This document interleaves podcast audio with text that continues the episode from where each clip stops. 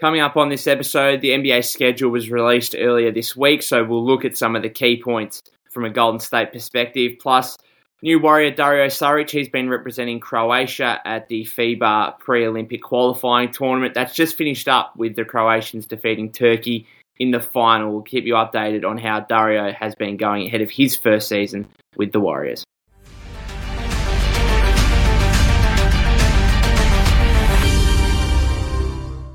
Yes, welcome back to the Golden State with Mates podcast. Little episode here on a Monday morning for me in Australia, Sunday night for those of you in America. And of course, the NBA schedule was released a couple of days ago in full or almost in full, given that uh, the NBA Cup has left a couple of games up in the air, I guess. So for anyone that hasn't seen the schedule, uh, you can go check it out on bluemanhoop.com, but you'll see there's a gap between the 2nd and 12th of December, which is for the NBA Cup, obviously, which means at this stage only 80 games of the 82 are actually scheduled in place.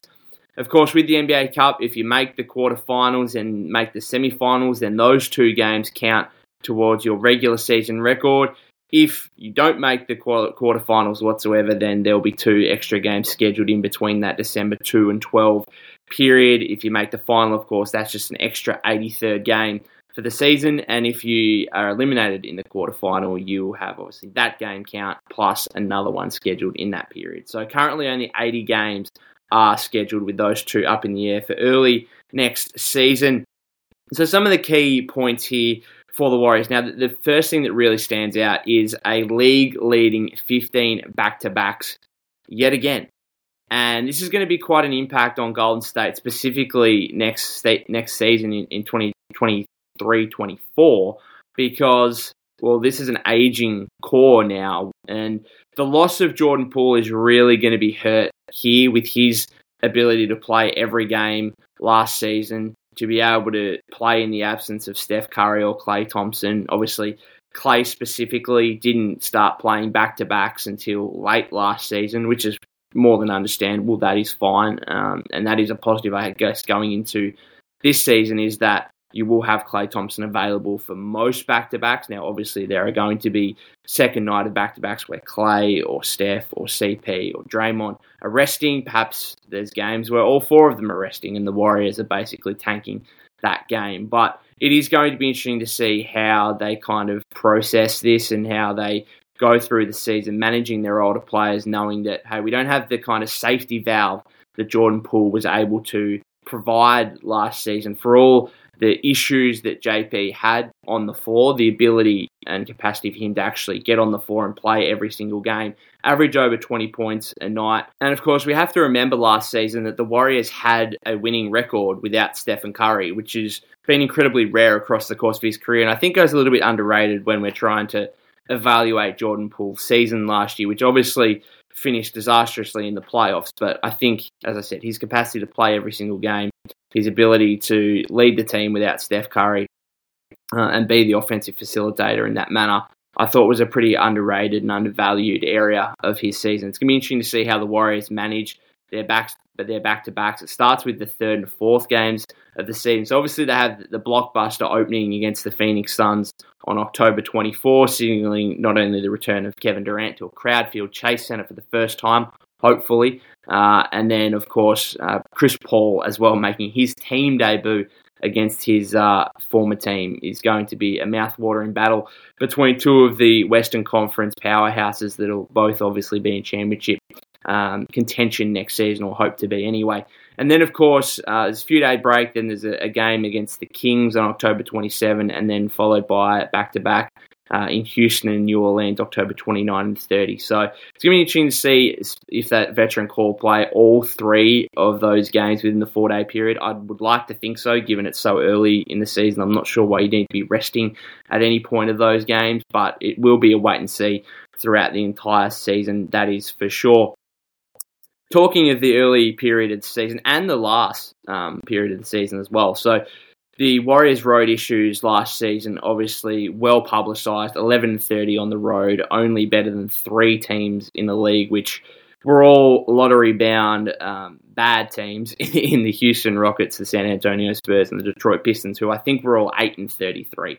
So the Warriors' 11-30 record that is obviously an area that's going to have to be fixed uh, and looked at going into next season, and it's going to be certainly an area for analysis and reaction, and probably overreaction early in the season, given the Warriors' schedule here. So after that uh, that home game at Chase Center to, to kick things off against the Phoenix Suns, seven of their next eight will be on the road. So that's obviously seven of their first nine overall.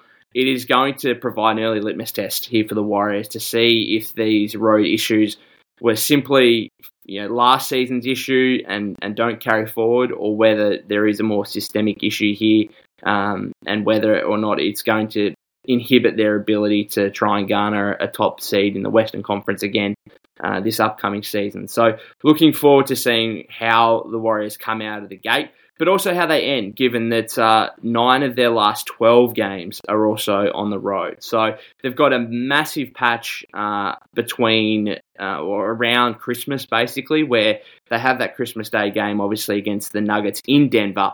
But outside of that, before and afterwards, they have 10 of 11 games at Chase between December 19 and January 10. So I guess that the first part of the season is really about creating some momentum, re-establishing themselves, and actually getting to a point there where they have a solid record, are one of the you know, top seeds, top four, five, six seed in the Western Conference, and then hopefully you get to that point where you've got 10 of 11 games at home and you can really go on a run and push things up and try and solidify your playoff spot as early and as quickly into the season as you can because I think that's the biggest thing for Warrior fans and for the organisation itself is the whole of last season was just a back and forth of hey is this team going to make the playoffs? Are they going to be inv- um, involved in the play-in tournament?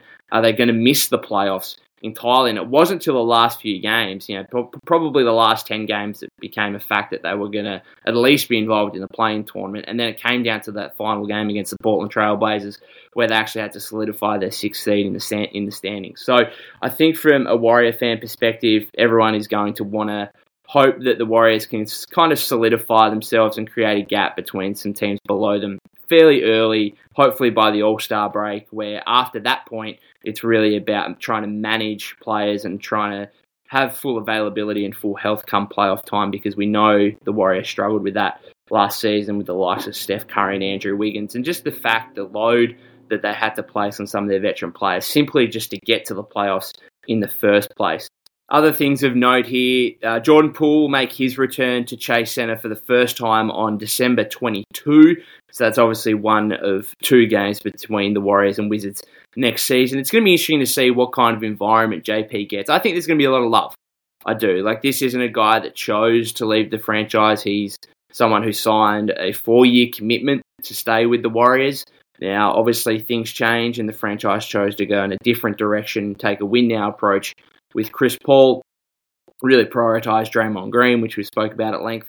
But I do think that you know JP is a much admired, much respected part of uh, the Golden State fraternity kind of thing. Even though he's no longer a part of it for the moment, he'll always be in Warrior hearts as a, a member and a key member of that 2022 uh, championship team. So looking forward to seeing his return. Looking forward to seeing his play for the Wizards uh, in just in general going into the next season. It should be a really exciting element for Warrior fans to be able to follow and just see how and see how he's going. And of course, there's going to be constant reaction and analysis on on that trade uh, as obviously Chris Paul makes his debut and, and opens up for the Warriors as well. Uh, other things, the Lakers Warriors rivalry here, uh, if you want to call it that, more so the Stephen Curry LeBron James rivalry, which has obviously been in focus over the last decade, basically we won't actually see it until January 27th, which is the Warriors' 45th game of the season. That is going to be the Warriors and Lakers' first game. They'll then have uh, a further three meetings, so four in total, obviously, as Pacific rivals, over the last 37 games of the season, if my maths is correct. So that um yeah that's quite incredible really and i think a similar thing actually happened last season as well where the warriors and lakers were scheduled kind of later in the season. I wonder if that's a kind of NBA thought there that hey, we're just going to leave some of these big matchups for later in the season because everyone knows that once we get post All Star break, apart from games that really matter to playoff contention, a lot of a lot of these games, you know, and the NBA as a whole just gets a little bit weary and a little bit tired uh, as we really look forward to and and are anticipating the playoffs. That's that's really what we're looking forward to head to at that time of you know that late February, early March kind of thing. And then obviously ten games to go or so before the end of the regular season, it really starts to ramp up again as we get towards the playoffs and teams are battling for, for playoff positioning. So that's going to be interesting to see uh, the Warriors and Lakers. Uh, I've got them really on the same kind of level. I'm, I'm happy to say that. Uh, well, I'm not happy to say, but I think the Lakers are probably uh, worthy of being slightly above the Warriors right now, given that uh, they beat them in the second round of the playoffs. However, I do think that the Warriors will have great claims of being better than the Lakers next season, and both teams uh, are going into the season with a few issues that they'll need to iron out, that's for sure. Uh, anything else here? Really, there's not too much more that's relevant. Uh, Victor Wembanyama, like we'll see him for the first time on November 24, which will also double as an NBA Cup game, nationally televised game, which is another thing as well. Warriors lead the league again with 41 nationally televised games. That includes NBA TV games, just showing that Stephen Curry and the Golden State Warriors are still the NBA's biggest draw card. And when you've got one of the faces of the league like Steph Curry, you are going to want to do everything you can to try and maximise that um, from a financial perspective. So that is what the league has done. Looking forward to the season, obviously. As I said, kicks off October 24 against the Phoenix Suns. It's uh, cannot wait the next how long have we got here? Two months, basically. Uh, just over two months. They can't come quick enough, that's for sure. So, in terms of international competition this offseason, not a whole lot going on for the Warriors. Obviously, we've got the FIBA World Cup coming up uh, starting in a few days here, which is really exciting. However, the lone Warrior playing representative is going to be Lester Quinones, who's going to be playing alongside Karl-Anthony Towns for the Dominican Republic. Obviously, other than that, we've got Steve Kerr as the new head coach of Team USA, so that should be interesting to watch in, in the kind of warrior style of play and action we might see uh, with Team USA. That's going to be fascinating. But aside from that, Cory Joseph, he pulled out. I think it was a mutual decision between him and Team Canada to pull out of uh, their World Cup squad. Andrew Wiggins isn't a part of that. Uh, no playing representatives uh, for Team USA from a Warrior perspective.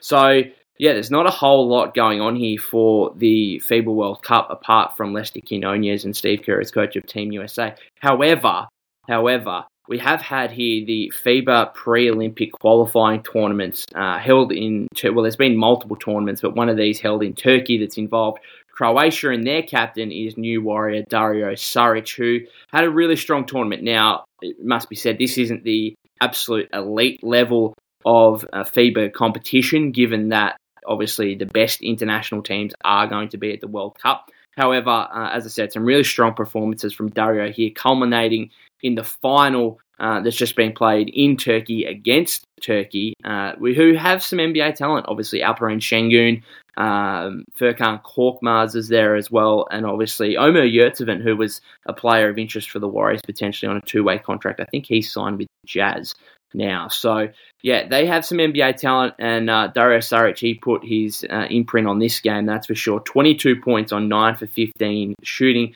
4 of 9 from three point range, added 11 rebounds, 2 assists, and 2 steals. Was a plus 7 in the victory as well. So they have qualified now for the Olympic qualifying tournament, uh, obviously having to go through this um, pre tournament in order to get to that point. But the Croatians, they went 5 and 0 during the tournament, uh, absolutely dominated, which is unsurprising. They've got a lot of NBA talent, obviously, um, headed really by Dario at this point, who just did a little bit of everything throughout the five games. In the semi final, over in the win over Ukraine, he had 18 points on 5 for 9 shooting, got to the line seven times, went 7 for 7, 8 rebounds, 3 assists, and a steal in that 85 to 70 victory. Uh, and then in his uh, group games as well, I mean, some of the assist numbers were just ridiculous. He had 12 assists in game three. Before that, he had uh, 17 points, three rebounds, four assists, three steals, and a block. Really stuffing the stat sheet there uh, in the opening game of the tournament. And in the second game against Sweden, he had nine points, four rebounds, and seven assists. So, really, a, lot of stuff happening here for Dario Saric, and most of it, in fact, all of it, really positive. I, I do think that uh, he's going to have a really big impact for the Warriors next season. And part of this is to do with kind of his rehabilitation process from that ACL injury that he obviously sustained in the 2021 NBA Finals. As we've seen a little bit with with Klay Thompson, and, and hopefully we see we see a little bit more with Klay Thompson going forward, is that there really is a time gap here between coming back from a devastating major injury and then really trying to reach your best form again. And I think obviously Klay is the big one from a Warriors perspective, where over 12 months now since he returned. However, I think there's still got to be some optimism among Warrior fans that Klay can get back to his very best uh, next season, and not maybe not his very best, maybe not absolute prime Klay Thompson, but somewhere uh, between what he was doing pre-injury in that 2019 NBA Finals, and obviously what we've seen from him since his return in January 2022.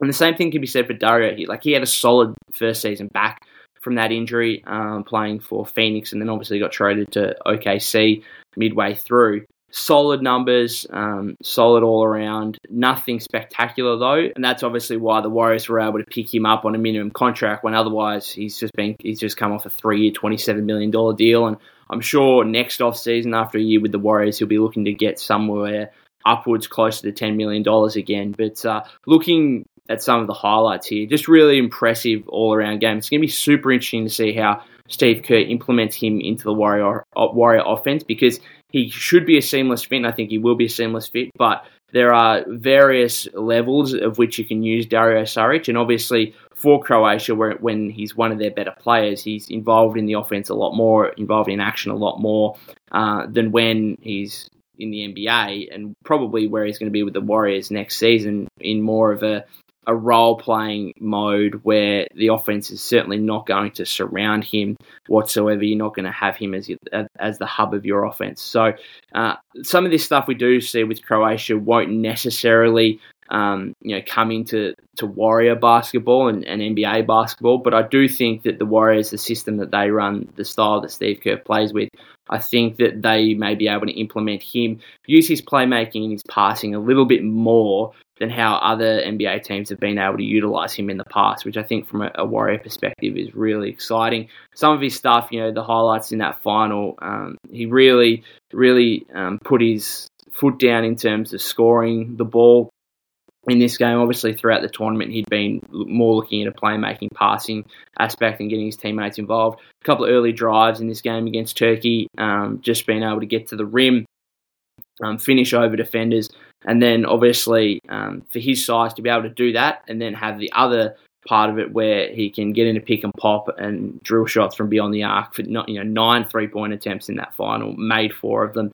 That's a that's a solid percentage, over forty percent. So uh, he's going to be a really intriguing piece to this Warrior uh, team next season, and I'm super interested to see how the Warriors can utilize him in more of a a way that you know the Croatians do in national team basketball than you know how some other NBA teams have in the past because he's got a really versatile offensive skill set which you know involves being able to put the ball on the floor, being able to find teammates whether that's you know from um, beyond the arc or in the post or, or whatever it is, cutters, um, finding shooters, and obviously um, being able to knock down the deep ball himself. So super, super interested and excited to watch Dario in uh, the Warrior system here within a couple of months' time. Obviously, training camp only about six weeks away. Other than that, guys, uh, Lee and I, we've done our Western Conference power rankings yesterday, so I'm going to have that coming out in the next 48 hours. Um, get tuned for that. We uh, obviously have the Warriors as part of our conversation there. Uh, a little bit of a, a, sneak peek, but neither of us had the Warriors in our top three, but we did both have them in our top six. So just gives you a little bit of an idea there. And if you want to skip ahead, maybe through that episode to our Warrior chat, we'll chuck some clips up on YouTube as well for you. Go subscribe there, follow on Spotify, Apple Podcasts, can follow me at POC252 on Twitter. And other than that, guys, uh, as I said, that Western Conference power rankings will be out in the next 48 hours.